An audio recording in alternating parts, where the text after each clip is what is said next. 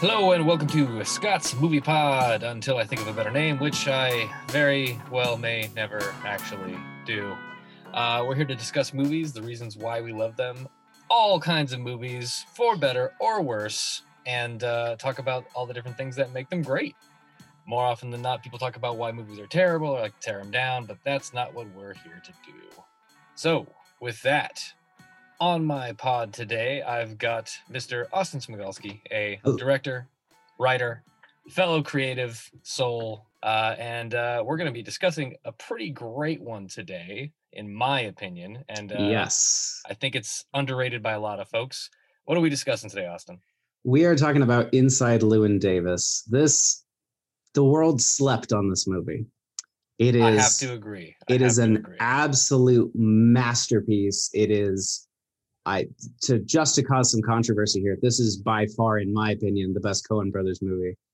Um Ooh, which, right yeah, gate, bold. contentious. Yeah, yeah, yeah. I will I will like one of uh one of the things that I am in life is an ambassador for this movie to try and get everybody I meet to see this movie because it's absolutely incredible. Right, right. Yes. So we're we're talking about Inside Llewyn Davis, directed by the Coen brothers, Joel and Ethan Coen, written by the Coen brothers, Joel and Ethan Coen, and starring Oscar Isaac, uh, Carey Mulligan, Justin Timberlake, Ethan Phillips, uh, Robin Bartlett, Max Casella, Jerry Grayson, Janine Ser- Serralles, Serralles, Serralles, Adam Driver, Stark Sands, John Goodman, Garrett Hedlund, Alex Karpovsky, Helen Hong, star-studded. and- Star studded. Talked about Star studded. A lot of lot of lot of actors in this movie. That was in first billed order from uh right from IMDb. So that's uh, that's the order we got them in. In that cast though, there's a lot of heavy hitters. Yes. A lot of heavy hitters. And uh, you know, a couple of Coen Brothers alums for sure. hmm That's fun. That's fun. You can't have a Coen Brothers movie uh, without uh, John Goodman.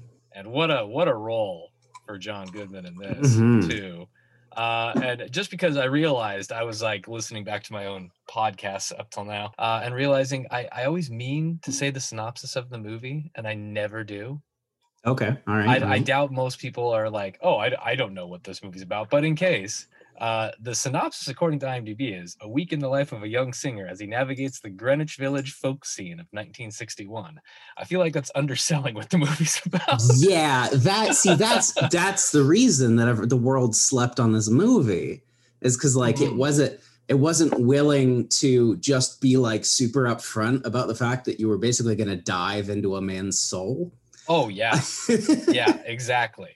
That is Um, exactly what this movie is. i am i am fresh off of my rewatch i literally just finished it about 15 minutes ago because i Uh, wanted to be yeah. ready to go I Um, wrote down I wrote down a lot of notes for myself because I was just like things that I and I'm glad I did because there were things that I I didn't think about in my first viewing, which is important because that is something we talk about here. yes Uh, um yeah i would uh i would highly recommend because i i fully intend to get into the um the allegories at play the like references and just the the getting real into it so i would first off highly recommend for for anybody listening um you should watch this movie yes, uh, very much. If you haven't, you should. It's it it's it's Yeah. oscar isaac It- that's Oscar, enough Yeah, that's exactly. enough It's Oscar Isaac. it's oscar isaac It's, a lot of Oscar Isaac and a cat and a cat. like go just just go watch it on on that basis and It's it's a- it's a deep dive into a man's soul like those three things together oscar isaac cat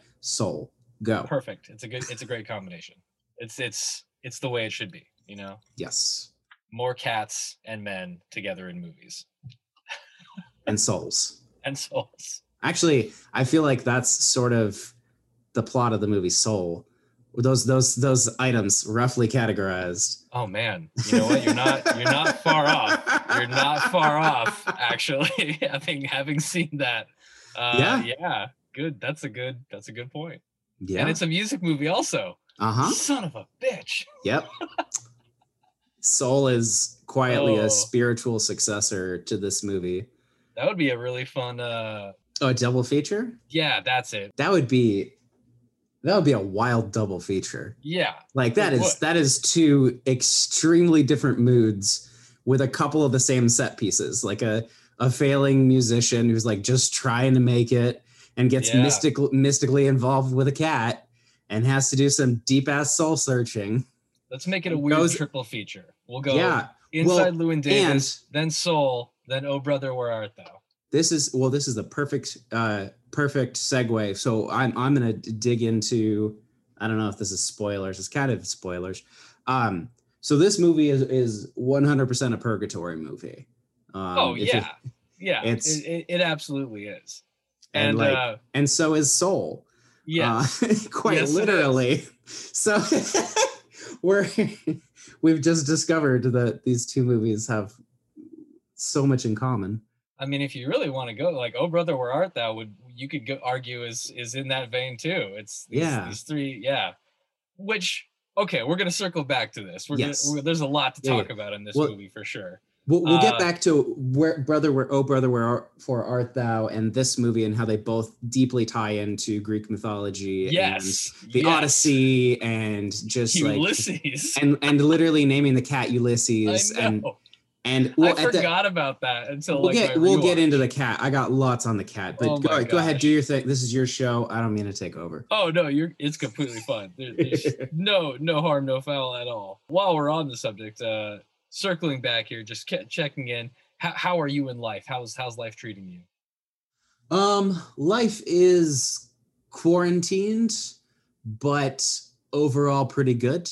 Yes. Um, I'm working. I'm thankful for that. I'm, you know, doing uh, doing some work over at Viacom, trying to get some uh, doing some AE stuff, trying to get some edit credits. Hey, hey. Uh, shooting the doc on the side, working on scripts for one of my features. I actually just got a really spooky ass prop for that delivered to me because I was hoping to shoot that, but then of course you know COVID. right, right. Um, and so, and I very much intend to like get around, get back around to shoot that movie.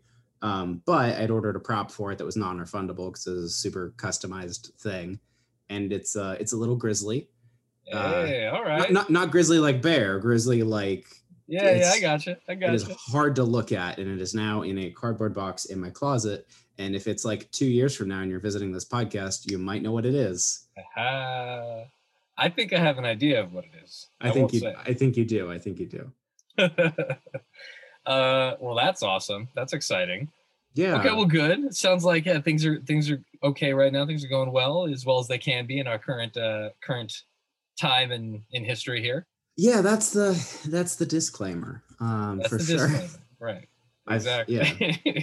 It's it's Uh, been nice that things have professionally gone g- went pretty well in 2020, which is weird yeah, because personally, mental health wise, all of that kinds of stuff, you know, it was a holy rough one. shit. Yeah, it, it yeah. I mean, still is a rough one. yeah, no, we're not out of it or anything. we're not, but uh, you know, I can We're, I can we're definitely partly out of it. I can vouch for saying like the year had its many many ups and downs, and the uh, the emotional roller coaster of, of all of it. It was uh, was a lot. Uh, yeah. and that's I- just the outside world. That's not even counting like interpersonal personal relationships and life and all that. Oof. Woo! Oof. What a time! What a time! What, what a time. But and honestly, that's not a bad segue because we are talking about like what what a rough year. Well, this guy's talking about what a rough what a rough week, I guess, in this guy's life. You know, yeah. yeah, we're uh, we're diving into uh, inside Llewyn Davis here, and uh, let's start with initial thoughts about the movie generally. Like, and let's talk about we can. This is great because you can talk about like initial thoughts the first time you saw this movie, as opposed to hmm. your your most recent rewatch. I can't remember when the first time I watched this movie was. 2013 is the release date, so it was probably somewhere in there. Yeah, I feel like I might have like watched it on like a plane or something. Like the, the very first time I saw it, I was flying out to the East Coast and it just like happened to be in the like, you know, the, the in-flight movies. oh yeah, okay, sure, sure. And I watched it and I liked it. Uh, and I ended up buying it and I watched it back a couple of years later. And that's when I actually understood what the movie was. Sure. So like the first time I was like, yeah, it's kind of this like depressing story about a guy who's like trying to make a music career and like always failing and seems like everything's kind of always falling apart in his life and he has this shot and he goes and he takes it. Um and the first time I see it, I saw it, I I did really connect with um, the Queen or the death of Queen Jane scene, hmm and that to this day remains my favorite scene in a movie. Nice. Okay. Um, Elaborate on that. Yeah, yeah, yeah. So if you've seen the film, um, you know that you know he Llewyn finally makes his way to Chicago. He's he's trying to get a, a record deal, um, and so he gets this opportunity to play a song. Uh, and his, you know, his album. His name's Llewyn Davis. His Mhm. album's called Inside Llewyn Davis, and so um, the you know the record company guy says, "Okay, well, play me something from Inside Llewyn Davis." He sits down, and it's just the two of them in this like shut down theater Mhm. and Llewyn plays this beautiful, dark, heart wrenching rendition of The Death of Queen Jane, which is like this really, really old folk song. And he basically puts his soul on the table. Mhm. he gives his everything and puts forward his art in a way that is giving it everything. He's putting himself completely at the mercy of this this guy and of opinions. And he just like he's giving it all. And he finishes the song. And then there's this pause. Record label guy responds i don't see a lot of money here. Yep. and that has always hit me because like as a you know as a filmmaker myself and a creative and stuff like that um it's such a terrifying and heartbreaking thing to like try and put yourself out there and to to create art and put it in the world and for it to just fail for it to not have worth for it to not have value for you to not have value. Like it's such a existentially soul crushing thing and it's done just so beautifully. And then to to continue in that scene, one of the big things that Llewyn's dealing with throughout the entire movie is the death of his singing partner, Mike. And after, you know, he's played this absolutely heart-wrenching soul on the table performance and is told, I don't see a lot of money here. Um, he admits that like he used to have he um the record label guy asks, Hey, you know, do you usually play with a partner? And he's like, I did. And he's like, You want my advice? Get back together with him. Yep. Telling him essentially, kill yourself. And Llewyn looks him dead in the eye and is like, That's a good idea. And it's just it's fucking heartbreaking. And this this obviously comes at like, you know, we've we've gone through so much at that point. Like this this movie is the rough shape of it, it feels very much like the Odyssey Yeah. um in the sense of like you know it's this going out into the world trying to accomplish a thing going through all these ta- or going through all these um difficult challenges and, and coming back changed but not and the movie plays with a lot of loops it plays with a lot of you know he's really stuck in his own life he's always crashing on people's couches he's always Mhm. you know ending up in the same places there's a lot of that and so it's just it's it's such a heartbreaking scene but it's one that i just personally really connect with Yeah, definitely. Everything he goes through in that movie is just one long roll with the punches could be like a subtitle for this movie. But it's it's just punch after punch after punch after punch all the way through.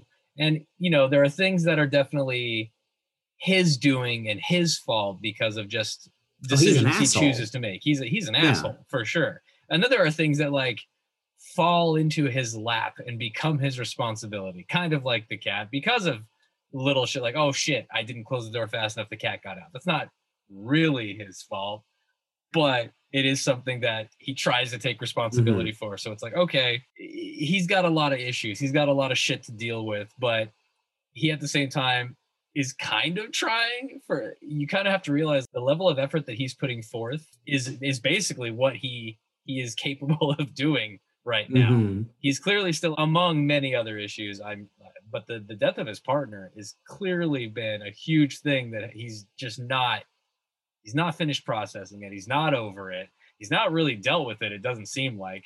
He gets super aggravated and angry when mike's brought up. He's quick to be sarcastic and quick to be biting or, or mean and he turns really fast whenever mike gets mentioned because i don't think he's really done getting over it which makes sense. And i mean as as cyclical as the movie is um Yeah. because it's you know he is this starving artist who's never really going to succeed. He gets a chance and then ends up looping back around. And the first scene of the movie is also the last scene of the movie of just like Yeah. he's just constantly going through the cycle. But the the actual arc of the movie itself, it does it's not completely a circle because he does get a chance to get over Mike. Yeah.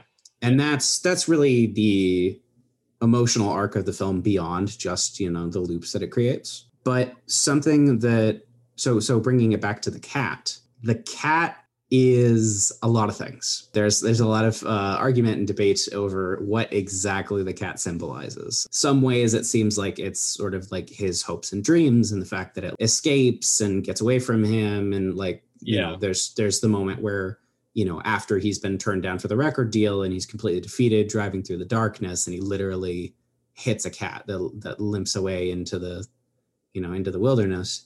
Um, but there's also the interpretation that potentially um, the cat is in part Mike. Interesting. And yeah, as I said, I literally just watched this movie and uh, I watched it with Noah, uh, Noah Diamond for the listeners at home.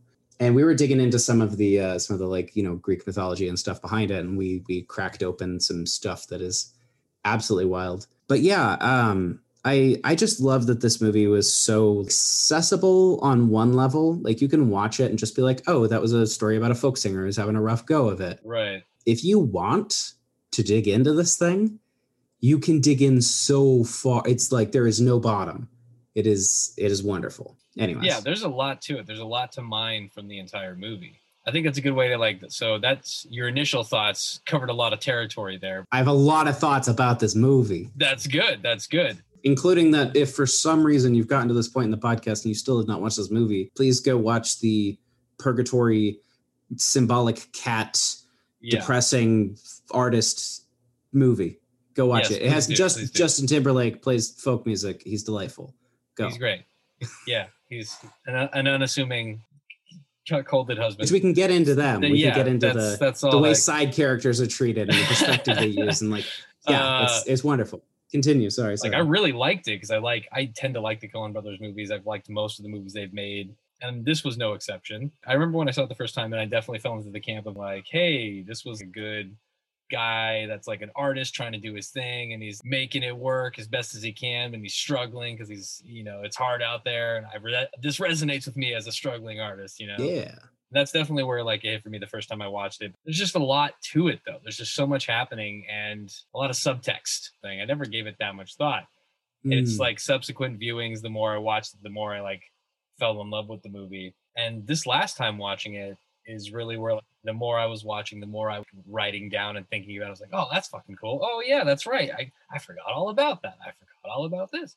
But getting to that point in the movie when, you know, we hear the cast name as Ulysses, the whole time watching this movie going, this feels like an Odyssey. This feels like, you Mhm. know, that kind of Greek mythology thing. And then, yeah, the Ulysses thing, I was like, oh, fucking duh. It is. the whole thing, it, it obviously is. And that, that should have been obvious from the go. But Continuing on that on that thread, near the beginning of the movie, when the cat first gets out and he calls the Green Witches to be like, "Hey, you know, your cat's missing," he has to leave a message. right. And when, when he leaves a message, he's like, "Hey, can you uh, you know let uh, Mr. Greenwich know that uh, Llewyn has the cat?" And the person reads back, they're like, uh, "Sorry, did you say Llewyn is the cat?" And Oh, yeah. they there there are so many literal things that they managed to plop in that just like on Chris on, on just like a you know casual viewing, you just don't catch. yeah. And so You're like right. it's this movie really it it it you get out of this movie what you put into it no that's not the right way to put it i don't know you you can you can take as much from this movie as you want and if you're the kind of person who likes to like really dig into a movie like this is just it's the perfect film I think it does. It lends itself to that. You can apply a lot of different meanings to it, a lot of different contexts and explanations. But there's a few that I just feel like are, you know, obvious and very much there on purpose, like the Purgatory, uh, you know, Mm. uh, that, and then the uh, the Odyssey and Ulysses. All of that is very overt, but yes it doesn't make it any less enjoyable watching this struggle. That's that's a hard thing for people I know to watch movies and see like characters struggle the entire time and never really truly get a win kind of thing. And any Mhm. wins are very small, but I don't know. much of life is that way and so i can really relate to that in uh in just telling the story of these of that character and this situation that he has to navigate his way through the best he can it just hits it hits home for me. Like i i get that experience you know?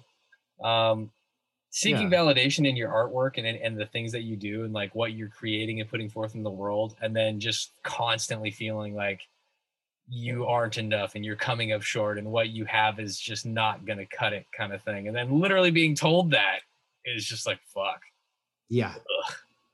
Yeah. that's no. uh, that's exactly the nightmare of being an artist and the whole movie kind of feels a little bit like that it's like the life cycle of an artist you know you ride this like it's it's hard it's hard it's hard it's hard it's hard it's hard and then you get like a little win and it feels great and it's nice and it's good and then you like fucking punch in the gut right afterward either by life or just the the coming down from that creative high. Mhm. it's kind of like a little bit of both. At least that's how i kind of felt watching it. Um Yeah, and he's he's jaded in a way that you can connect with because oh like absolutely. he has like really good taste and he aspires to be this you know he aspires to this this place of success and all of that but like you know any anybody who's getting there in a way that he doesn't feel is the right way. He he Yeah. resents exactly and so he, he ends up resenting like all of these other musicians that you watch play. So much of that music is very much you know very simple lyrics. It's very accessible very friendly. You know it's um you know kind of silly and fun. Yeah. And and he's like you know people like sing there's there's a scene where um everyone's singing along uh as justin timberlake and a couple of the other uh cast are, are playing on on stage. And other people are singing along and he looks around at them like the fuck are you doing? Yeah. Like how how could you think this is good? Yeah this is terrible. Why do you, why do any of you like this? Is is the vibe he gives off. And It- yet and yet like all the, all that music it's like it's good. Yeah. Like even even the like please mr kennedy like it's it's fun. It's catchy. It's a good song it's enjoyable. even even though it's like it's silly and all that sorts of stuff but he like clearly writes it all off because it's not real art. Yeah it's it's not enough for his artistic sensibilities exactly. I feel like anybody who's who's ever made art uh, has felt that at some point. Sure. They're like you see look at something successful and they're like why is this how is that successful? Right. Um yeah. uh, but but it's you know uh, so I, I definitely like you know I, I connect with this movie on some of those levels too as far as just being a person who makes art. You know it's hard not to be like why does this person get to be successful while i'm not? Oh and yeah so- this this this business is tough. It's tough as hell. And uh it doesn't matter how much you know that going into it. The experience of it is very different and Yes. it can be very easy to get upset and jaded and pissed off at everything and everyone around you when things aren't going or breaking your way Mhm. because well why not? I'm i'm just as good or i'm better. This this shit is trash and people love it. Like why why can't my stuff get made? Yeah. I get that. I get that. I've been there you know? Mhm. And, uh, everybody likes to think that their stuff is better than what's out there and you even if occasionally that's objectively true. That's- you know it doesn't mean anything though because art is so subjective. And Yeah. just because you're an artist with very specific quality and standard does not mean that everyone else is going to be. Yeah. Which is a hard thing that you have to reconcile as an artist i think for like everybody. It's like realizing it doesn't matter how much time and effort i put into this somebody could walk up and look at it take two seconds to look at it and be like eh doesn't matter because that's just not their thing. Whereas somebody else might walk up and see it and spend hours because they got lost and they found what you know you put there for them to Mhm. and that's that's one of the things this movie does that's so interesting too is that um there are so many moments where llewyn is like inches from fame. Yeah. And and doesn't make it. So like you know when when he goes to go um audition to try and get a record deal. You know he's told well as a solo act that's no good but you know i'm putting together a trio. So a, Yep. a guy and a girl and it could possibly be you. And he's talking about putting together peter paul and mary. Yep. And then at the at the end of the film you know when uh llewyn goes outside and gets beat up and stuff like that um that's bob dylan playing. Yeah. And it playing the same little you know shitty club that he was just playing And so, so many times he was so close. And that's just how it is. Yeah, and you just never know. And you, You, just, just, never, never know. know. Exactly. It's and it's kind of amazing the way they played that through the whole like at the end when she's like, Oh, that song, I heard it's gonna be really catchy. The royalties, you're gonna be you're gonna be rolling in it kind of thing. And you're just like yeah. you, I felt I, I I I felt like him in that moment. You're just like feeling that, yeah, totally, yeah. and- And totally fuck myself out of those because I thought the song wasn't going anywhere. exactly. You've mentioned a couple of moments that worked for you and that you really liked, and I think that's like a good segue into these what we liked, what worked for us, and why. What moments stuck with us the most, and why. So that falls into that category very much. So um, you're talking about that end moment with him and Bud Grossman, the the character where he's like Yes. bearing his soul. So that stuck with you. That worked for you. Uh, what other moments really, really stuck with you? And uh, feel free to like start digging deep, get, get in the weeds, whatever you want to talk about. um, so the scene with Bud Grossman's definitely that's my favorite out of them. I think the the moments when they pay off the loops are really good. Um, So they they create a lot of you know like the film itself is essentially a loop, just saying that like he's kind of stuck in the same life and he'll never actually get out of it. Right. Um, and so there are moments where, you know, they really pay those things off. When he goes to stay with his sister, she has this old record that he recorded when he was like eight years old. Um, and I forget the exact name of it, but it's the Shoals of something. I And didn't catch it. Yeah. yeah. And so he recorded that when he's eight, and he's like, oh, no, don't play that. You don't, you know, artists don't show their practice shit Right. But then at the very end when he goes to see his dad and his dad is like dying he plays that same song Right. and yeah. and there's this play with age and time and like the idea that he's playing the song from his childhood as his father's dying and like just just the ways in which they connect the past and present and sort of put them on the same plane is just incredibly interesting because this this whole guy's whole life he's just stuck yep.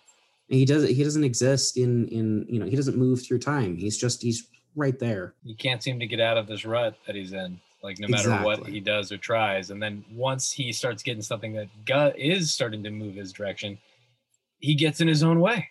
yeah He's absolutely constantly getting in his own way, just I mean, over and over again. he flat out could have been in peter paul and mary right. like if he if he'd just said yes and was willing to play ball a little bit the you know grossman makes a couple of pretty racist comments about how he should uh, shave his shave his facial hair down to a goatee and stay out of the sun yep. uh, just uh, not not incredible Yeah. Not unsurprising. yes yes but yeah it's just like moments like that where they manage to connect the past and present and really suspend you in time I, I think you know there there are various moments of the film that feel like they could take part in different parts of his life and like i don't i don't know necessarily that you know they're they're playing with anything as abstract as you know him revisiting different pieces of himself like they're, they're not going that far necessarily they're definitely willing to kind of dip their toe into that Yeah. Something that I really liked that worked for me was uh and it's obviously intentional. It's they make the point of saying it. Um Carey Mulligan's character, Jean, tells him like everything that he touches turns to shit, like everything. And he is shit and he's like an asshole kind of thing.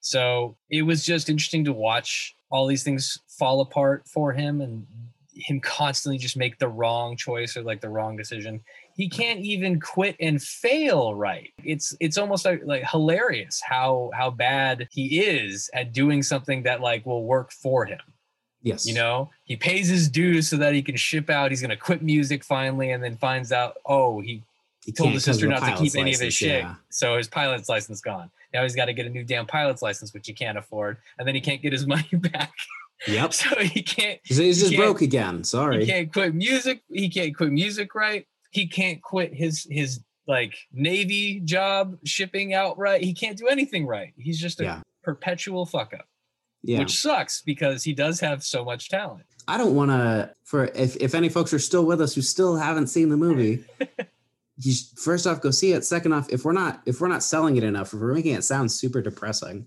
there really is something powerful in this story that isn't just like feeling sad. Yeah. Like there's there's an an empathy and a level of just you're watching somebody struggle, but you really care about them, and it's not just that oh this is hard. You're just watching him have to make these difficult decisions, and you can really connect with them and and watch as he like you know tries to rely on people and then turns around and hurts them. yep. And I feel like a lot of the ways in which he does get in his own way are, are ways that a lot of us get in our own way. Yeah, exactly. And so I, I agree with that. it's it's extremely relatable. It's a really enjoyable journey. It does have some Coen, Coen Brothers humor in it, Sure. Um, Sure. a little bit, but it also like it almost takes the folksiness of something like um, "Oh Brother, Where Art Thou," um, and applies it in a, a more sort of haunting way. Yeah. So he gets a ride with John Goodman and this like assistant to John Goodman, and the assistant's What like a, poet. Yeah. Yeah. What a sequence. I was gonna say that's that was the next one I want to talk about because that one stuck with me. Uh, John Goodman and Garrett Hedlund Yeah. both turning in some fantastic performances as they're ri- just very ridiculous but intimately dramatic and and powerful characters. Yeah. Uh, they each were just so heavy-handed is not the right word because it's like heavy-handed when it's too much. It, it was Well, they're- just they're- right. They're You know? exaggerated. They And are, but I, it was, I feel all all of the characters around Llewyn are exaggerated, and I'm not sure if it's just the Coen Brothers doing the Coen Brothers, or yeah, if they're kind of leaning into like what Llewyn thinks of these people. So because like eh, you know all of the all of the singer songwriter you know other folk singers and stuff he like sees them all as being really dumb. And so they all act kind of dopey and then you know when he goes on the ride with john goodman you've got john goodman who's you know this guy who thinks he's super tough and talks about doing karate and stuff but is clearly dying and also a heroin addict total smack fiend. and um i don't remember the the, the character what's the driver's name Johnny Five. yeah um but so the, that character he's like you know he's a uh he's a poet Yeah, and you yeah. you can kind of see what llewyn thinks of poets by how like dark and moody he is and like that could easily not be his real name and just be the thing that llewyn like assigned him of like this guy just full Yep. of shit uh The whole car experience with Johnny Five and uh, John Goodman's character Roland Turner, just non-stop talk machine who just thinks he's so smooth and so fucking cool the whole time, but in only like a way I feel like that John Goodman could do and make you both love him and hate him all at the same damn time. Yeah no, he was exactly. just he's so charming and so fun to watch, but he's so frustrating. He's just like as a character. Mhm. yeah when he's, God. he's talking about how he like don't mess with me i know karate Oh my and stuff. yeah. Like, Yeah, you think it- you know who you're dealing with. You have no idea. It's like, all right, dude, calm down. Yeah, no, it's uh, John Goodman's such a p- good pick for that too, because like I mean, he can he can pull off this perfect mix of totally serious but also totally ridiculous. Oh yeah, If you've watched the if you've watched Community through, which I believe you have, I have. uh, as the John uh, the man. as the dean of the air conditioning repair school. Um, yeah, he he just does such a great job of playing an absolutely ridiculous part completely straight, and he, he just does does an amazing job of that. Uh, He in- in commits. He always just commits, and he's so Yeah. good. God, I love him. I love John Goodman so much. Yeah. That his that character's whole as short lived as it was, the whole sequence and like what happens.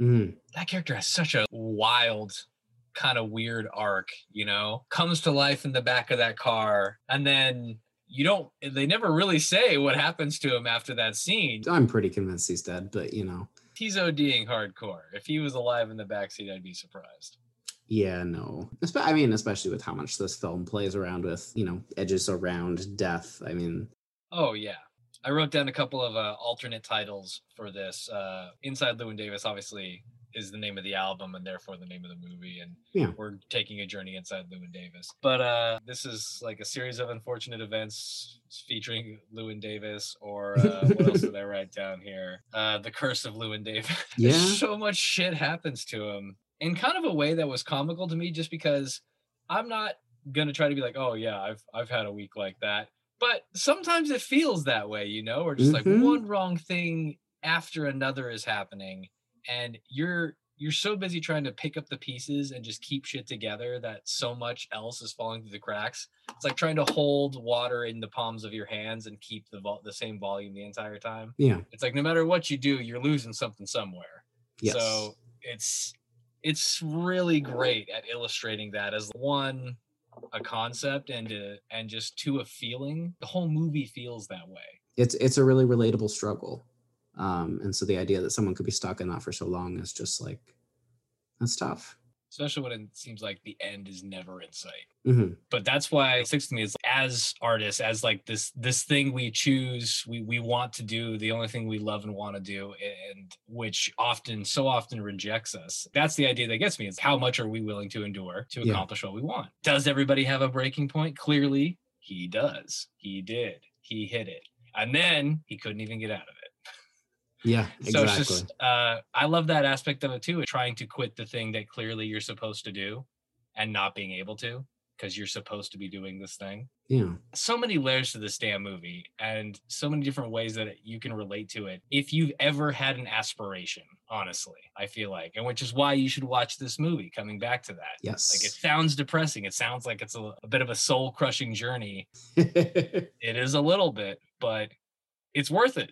It's filled with beautiful music. Yes. And it's that's also kind of one of the things I took from it was uh, because I prescribe to it. It's just people call this like, oh, you're looking at the glass half full, half empty, half full, or like seeing the silver linings kind of. Every day is a gift kind of thing, and so it can be hard to recognize the good amidst the bad. Yeah. So being able to recognize anything that good that is coming your way when everything is shit is something that you should be like happy about and thankful for. And it's not something he's good at. It's not something he's good at very well, like at all he can't take the little wins. They're not enough. And Yeah. I think there's like a good life lesson as an artist in there. It's just like knowing when things are good, even when they don't seem like they're good. Being aware of what what you do have. Yeah. There's no guarantees, right? Maybe things won't get better, but that's unlikely. Nothing stays the same forever. Like nothing stays static.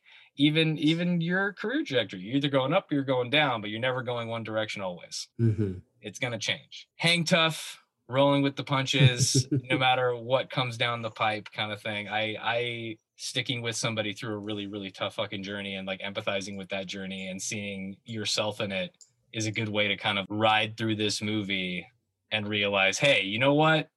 Maybe, maybe the shit that I've been dealing with isn't as bad, right?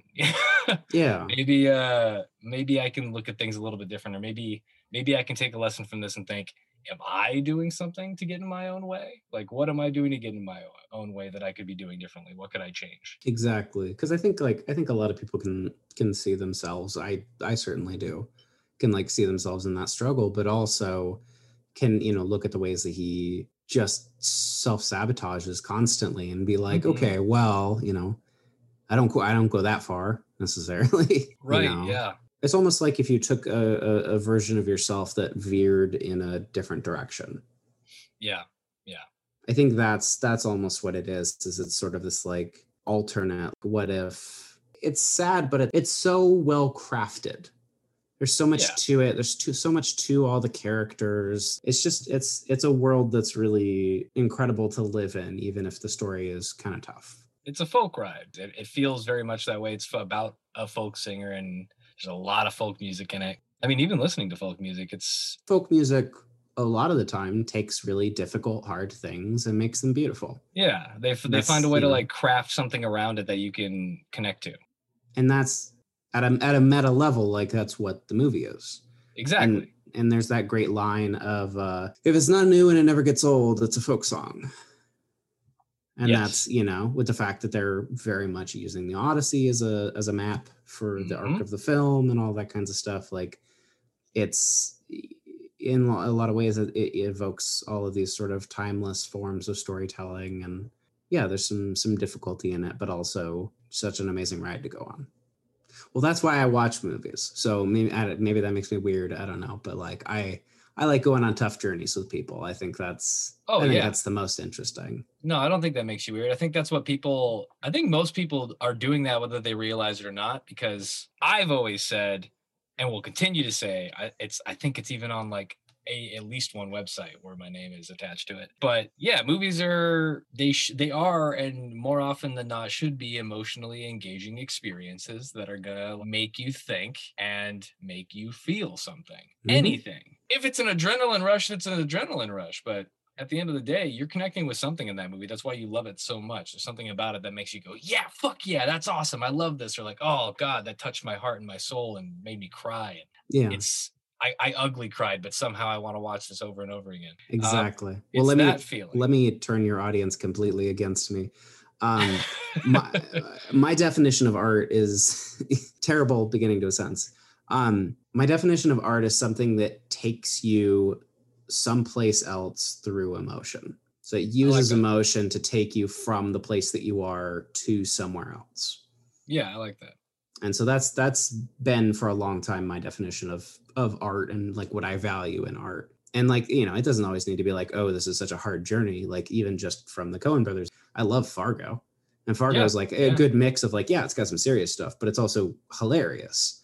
Eh, But but it takes you a lot of different places and it leads you there through the emotional cues and how they, you know, shape your emotional responses and stuff like that and so yeah like i'm i'm always game to take on a movie that's really challenging. I don't Mhm. necessarily like movies that are just like sad sad sad sad because that's you know i don't i don't get that much out of it. But if, it, if it's willing to take me on a really difficult journey and take me through somebody's most difficult moments and i get to feel the ups and downs of them and stuff like that like that that's taking me somewhere. Hmm um and i like really appreciate that. And that you know that can be you know even the more difficult topics can be some of the most immersive topics Yeah, the ones Yeah, that pull you in the most being able to escape into a a piece of art or an experience, something that gets you away from life.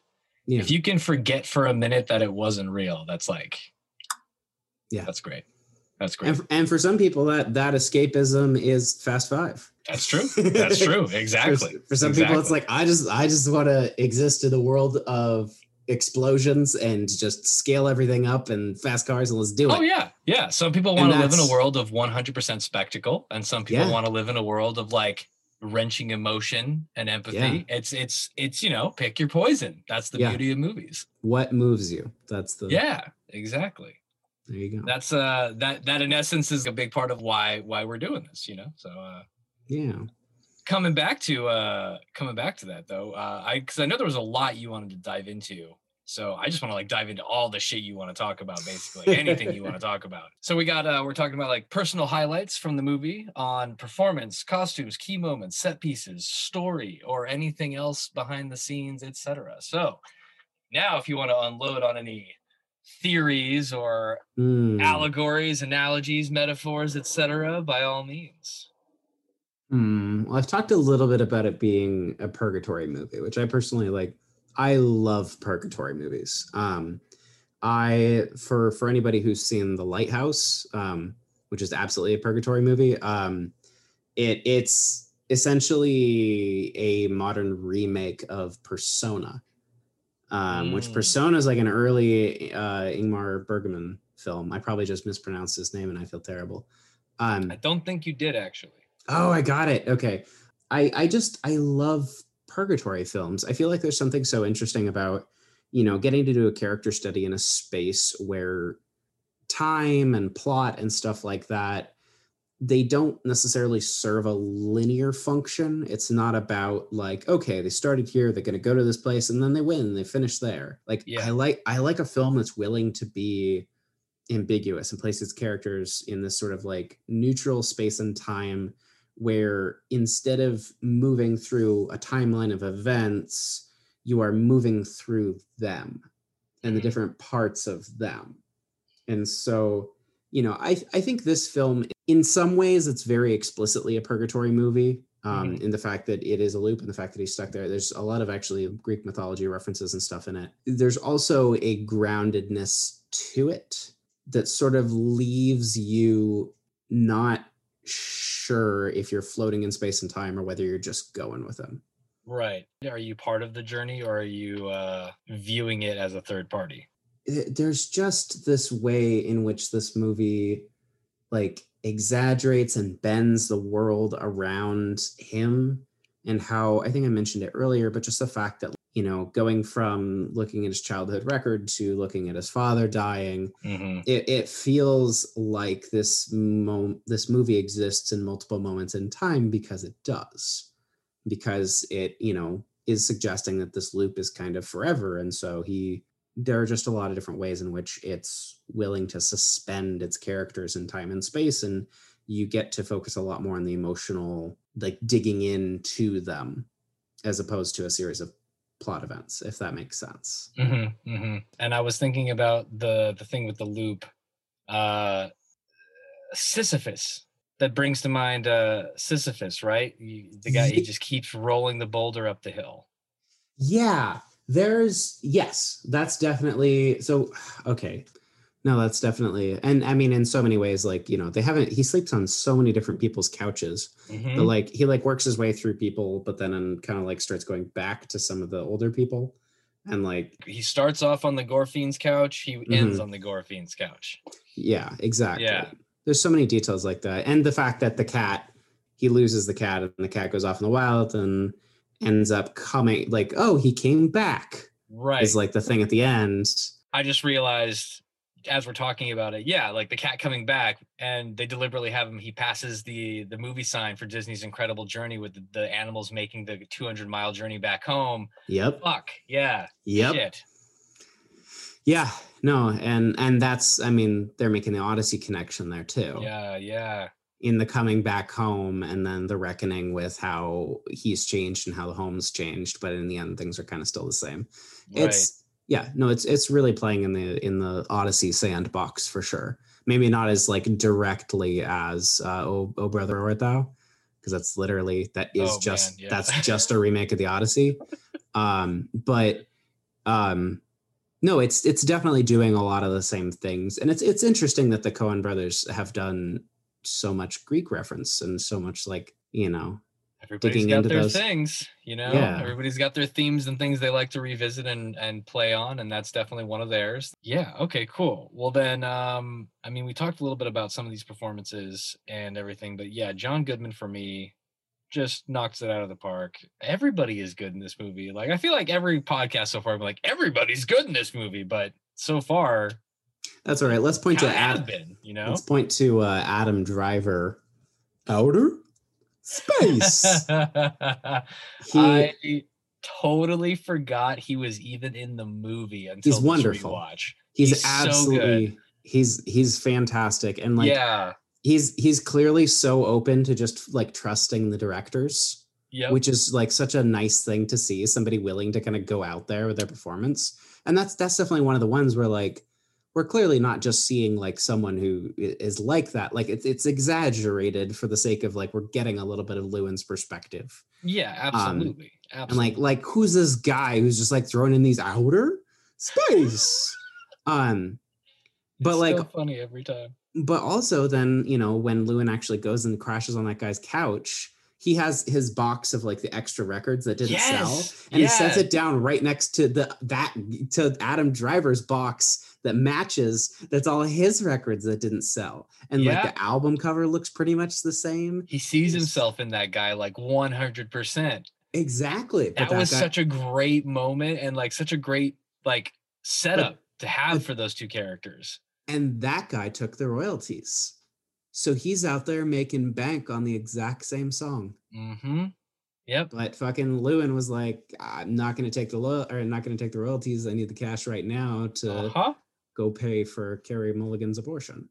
short-term thinking versus long-term thinking you know the Mhm. grass is always greener like the path i could have taken versus the path i did take Exactly, and Love that's because one of the, one of the things that Noah and I dug into um, that we found was there's this Greek thing where if you have a dream, the dream passes through one of two gates. Um, and if it if it moves through one of the gates, it really happens, and, and if it moves through the other gate, it doesn't. When you when you put that together, it's like the name of one of the bars in the movie. yeah We just uh, g- we just figured this out. The Gate of Horn. The Gate of Horn. oh the gate of horn and the gate of ivory Yes. okay The gate the gate of horn was is that the name of the club that Bud was in at the end? Yes. Ah. Fucking right. wild. So we got to talk about Nice. we got to talk about this. Uh, Yes. Let me get my. It also proposes very potentially uh, that Llewyn is queer. There's like a couple of very small references to the possibility that Mike was actually his lover. Interesting. Again, it's one that like there's only a couple of little. It's it's not nearly as extensive as the Gate of Horn thing. sure, Um, sure, yeah. But there's like there's just enough reference to it that it's very possible Huh. I, I just can't quite tell. So Gates of Horn and Ivory. Um, and this is something that like on my most recent watch, Noah and I were both watching and we started doing a little bit of research and digging because there was just like there's uh, there are all these sort of Greek mythology references. And we found out, and this is and this is wild, the club that Llewyn goes to to go play for Grossman right. um, to like try to finally fulfill his career uh, is called the Gates of Horn. And so, reading from Wikipedia here, the Gates of Horn and Ivory are a literary image used to distinguish true dreams from false.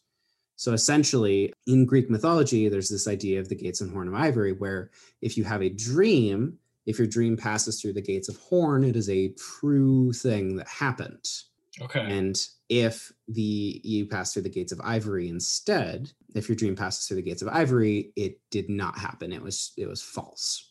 And so repeatedly in this movie, and this is like we're getting just into the nerdiest shit here, but repeatedly in this movie, he he runs into pathways and and, and diverging paths.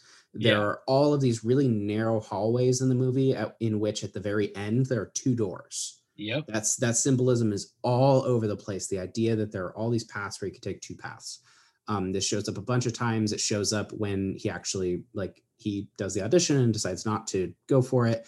And he's like arriving home and he looks and sees um, a sign for this town where it turns out you know a, a woman who he had Oh, right, where he might have a kid. got- yeah. yeah where he got Yeah. he got her pregnant he paid for an abortion but she didn't get it and she's there and so possibly there's a woman there who has his two-year-old child Yeah. uh, and he decides again not to go he's he's constantly veering into the gate of ivory and so one of the the biggest examples of it is the fact that literally when he goes in that scene that you know i said was like my favorite he is given the opportunity do you want to join essentially peter paul and mary and he A looks at it thing, yeah. it- it's this this could be real and instead of choosing it he chooses to pass through the gates of ivory reject it and return on this odyssey journey back to his home Yep. Yeah. There That's are- really cool. I mean don't get me wrong some of some of the uh references and and allegories and stuff like that are, are very like on the face like pretty easy to pick up. But if you dig into this movie it keeps getting better. Every time i watch this movie i pick up on details and things that i never did before. It's infinitely rewatchable. It's a timeless tale that draws on timeless tales. Oh yeah. Going into what you just talked about is reinforces pretty much everything we've talked about. We were just talking about with Adam Driver's character, the Mhm. path he could have taken versus the path he does take. he's constantly seeing himself mirrored and watching the versions that actually and and the fact that he literally sees you know like bob dylan playing in Mhm. the same place he was playing two minutes ago who's going to go off to this career of success and And yeah, like- exactly. he's absolutely and utterly surrounded by people who are taking who are going through the gate of horn and actually realizing their dreams or deciding on new dreams or you know finding peace and and you know what they want And Exactly. he just he will forever be this sort of floating ghost almost there's going after your dreams and like being stubborn and staunch in what you believe in, non compromising. And I can understand that and I can appreciate it. But at the same time, if you aren't established, as we all know, as we are learning ourselves in this this wild, wild entertainment world, hmm no compromises are going to be the name of the game because at the end of the day no one does this by themselves. It's a collaborative game. It always has been. It always will be. Yeah. um trying to take it on as if like you're the end all and be all and like you know what's best it doesn't always it just doesn't work that way. It never and, and there's only one right way to do things, and anybody yeah. who does it another way is wrong. exactly It's just exactly it it's does not it's not how to live. no it's not sustainable it's just not it's not realistic and i think that that's also like a fun theme to play with in this is you know your dream version of what could be and what reality is versus what reality actually is Yeah.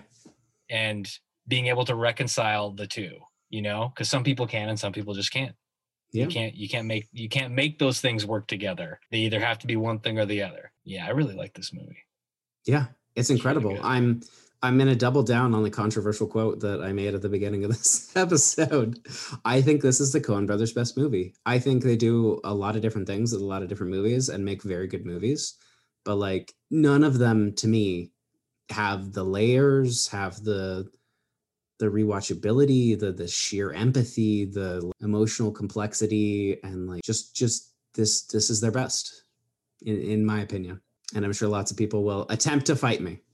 i would say no i mean because they have movies that are similar in a similar vein or a similar like sort of style and tone Mhm. but one thing i think that it has going for it is you're right there is so much happening and there's so many layers to this thing while being also in essence kind of simple story wise almost in Mhm. comparison to most of their other movies yeah a lot happens in this movie but more or less it is kind of the least complicated plot Mhm. Well, I mean, all of the timeless classics are.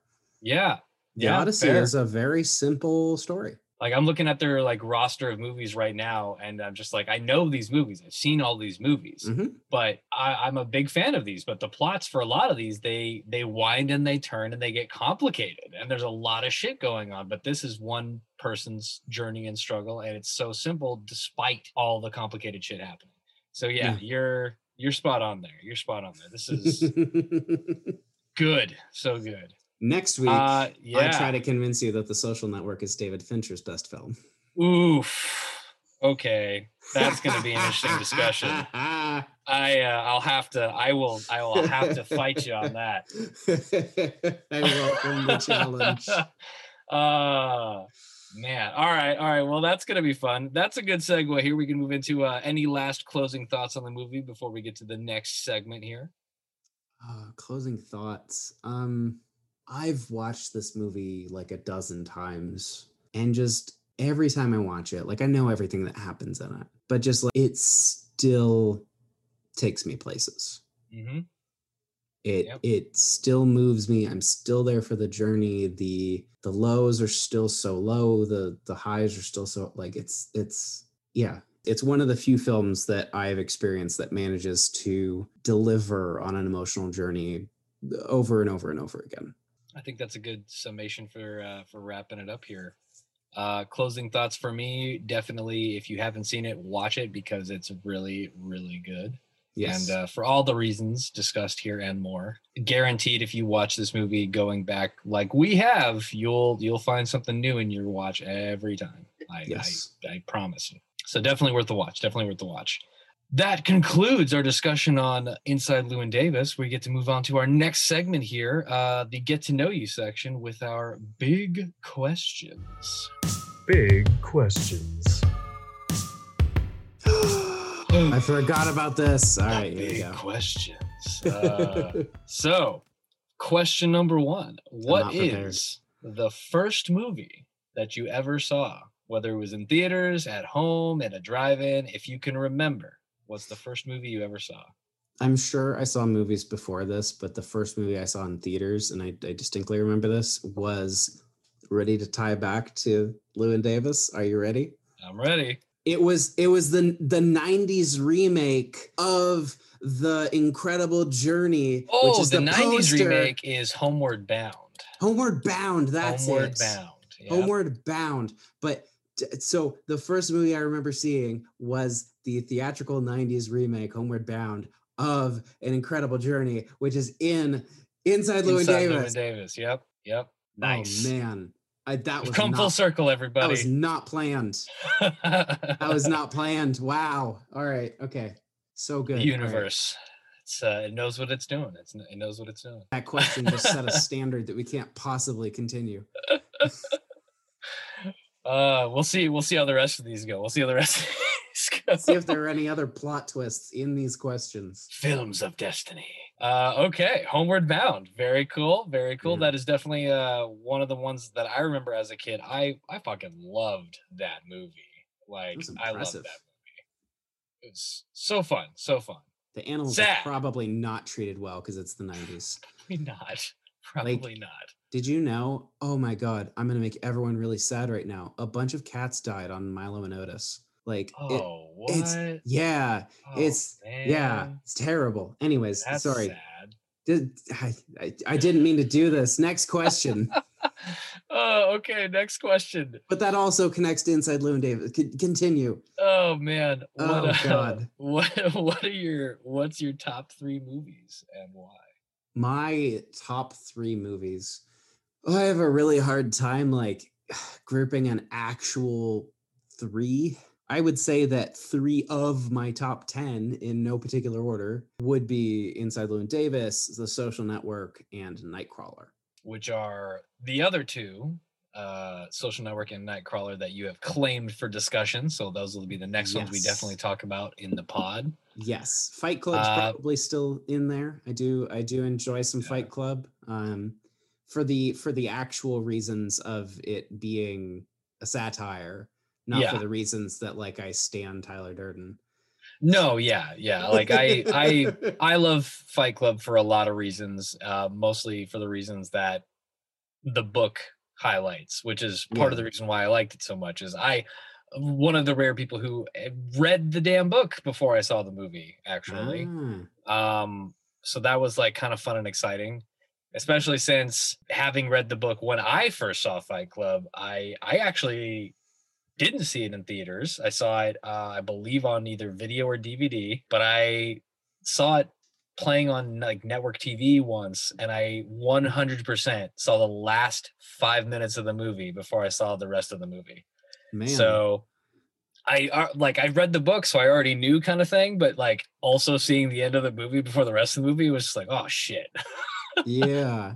Well, that was the movie that like that's the movie the first movie that I watched that had a true unreliable narrator. And Yeah. like that that's what like I mean the twist blew my mind. I think I was like 16 when I saw it. Um but it wasn't just like ooh it's the same person, which spoiler alert Fight Club from 1999, sorry. Um Not sorry. it won't it won't diminish uh your enjoyment of the film either It won't. because you get to watch Edward Norton run around in like white boxers that are way too big. Yep. that's that's in enough. downtown waving a gun. Yeah, know. exactly. White privilege. Yeah. Um. but um, no, it, uh, like I saw that movie when I was 16, and it just like it was the first movie where we like stuck really hard to a protagonist, and then learned that the way that protagonist saw the world was wrong. And not only And- that it was wrong, but the way they were they related it to you as the viewer was Yeah. completely fucked. Yeah, they they they made you question your own eyes and your own judgment and your own memory and like that for me, you know, like yeah, the twist itself was cool, but just the way it was delivered. Uh, I mean, we'll we'll get into David Fincher, who I Oh, think yeah, is- I- absolutely. he's he's the best working filmmaker today. Which he has a, a really interesting mix of movies that do a lot of really different things Mhm. but like at the core of it like nobody can make a film feel like one single thing like david fincher so many movies you're like oh the the score was great or the cast was great or the script was great or the whatever no with fincher it's it's one thing All right, so that was uh, top three movies. Uh, we only got a couple questions left here. So, what movies are you looking forward to that aren't out yet? i want to see the green knight i I I keep forgetting about that damn movie. i saw the trailer for green knight like a year ago at this point because Yeah, because of the pandemic. So it's for anybody who hasn't, first off, go watch the trailer for the Green Knight. It's A24 does World of King Arthur. right. And like the idea of getting an A24 style movie set in medieval times with like they have like a real budget, like there's a giant Yeah, like just Yeah. it it it looks primed to be a fucking incredible movie and i've been so excited for it and then the pandemic just screwed everything up Yeah, yeah. A- A24 can't afford to release a movie on VOD unless it's like Minari. They're, they're such a small company, which it's, it's crazy. They're like, there's like 15 people. Yeah, Um, it's wild. It's, it's tiny. They did. They have. They finally have a release date. July, July 30th. Yeah. Okay. Cool. July 30th. So that's that's coming this summer. All right. I love Okay. this. So Green Knight. You're looking forward to Green Knight. Any other movies? Jonathan Nolan, he announced a new show recently. I don't remember what it is. Let's see. What has he got cooking right now? What? What is it? Fallout. Oh, that's right. I forgot about that. That's that's gonna be fucking cool. That's gonna be so fucking cool. I forgot. Yeah, I forgot how exciting that announcement was. That happened like a year ago, I think. They announced. Yeah, it. that's fucking nuts. I'm All sure right. it's- Well, that's cool. yeah, that's really cool. And that leaves us with the last question, which is any personal recommendations not mentioned so far? Movies, TV shows. Yeah. Uh I recently watched slept on it, I guess. I I, I never really watched it, but uh Kong Skull Island. So Godzilla fine. Godzilla King of the Monsters fine. Fine. S- Kong Skull Island comes out of nowhere with a fucking Vietnam allegory. Uh-huh. literally like and like does this man versus nature thing that's just absolutely incredible. And then like John C. Reilly comes out of nowhere and is just like just pitching fastballs mix of like comedy and this like really sad story about his wife. The animation is just insane. Like I don't know how Godzilla doesn't look that good. Gun- Guns Akimbo is fun. It's dumb, but it's fun. uh, I mean, yeah. you see I, the poster, you know exactly what you're getting, and if you're into it, like it's just it's great. Uh, Daniel Radcliffe. Good old Daniel Rads. yeah, I think that's everything. All right, all right. Well, hey, that uh that covers your personal recommendations. So we got uh, you know, Guns Akimbo, that's a good one. Uh what else do we say? I love that that's in my personal recommendations. um, if I was making a list, probably not on the list, but it is something I watched recently that I that I enjoyed. It's ridiculous and over the top, but it has fun with being ridiculous and over the top. I recently watched Mad Max again, Mad Max Fury Road. Yeah. Holy shit!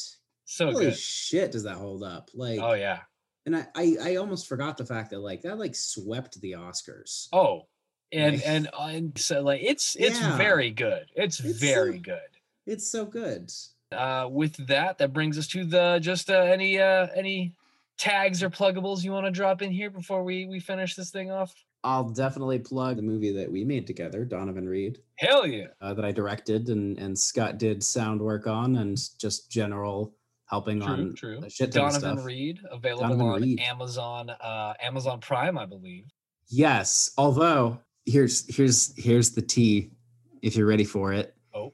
Uh Amazon does not pay well if your movie is not getting a ton of views. So go watch it on Tubi. Fair enough. Okay, so you heard it here first. Donovan Reed, check it out on Tubi. Yeah, Uh, that's a streaming platform, Tubi TV. I've definitely seen that. Donovan Reed, starring uh, Weston Lee Ball, actually, who is uh, the contributor and artist of the music for this podcast, and who will be actually on the podcast very, very soon. So uh, he'll be on. He'll be on and uh, get to get to talk about a couple of fun ones. That's uh, awesome. But yeah, so we got uh, Donovan Reed uh, for Tubi. I have a new project coming up. Hey, hey. Um, this is actually not the doc because that's you know that's gonna it'll be a little while before we can actually keep shooting that and everything. Um, but I'm actually putting together a show. It's gonna be a Hey. podcast, nice. uh, and it's gonna be a limited series. I've actually I, I might have talked to you a little bit about this. It's basically gonna be a podcast digging into how we made Donovan Reed.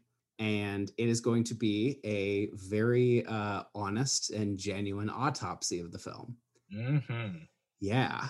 Um, and it's going to be really interesting. I started like writing like copious amounts of notes Yeah. um, on just like everything that worked and everything that didn't, and everything that like I should have done differently. And like, you know, and I, I really compiled this sort of collection of like everything that I felt like I should have done or could do or did right. Like, you know, Right. there's, yeah. there's some killer stuff. Like our location choices, fucking killer.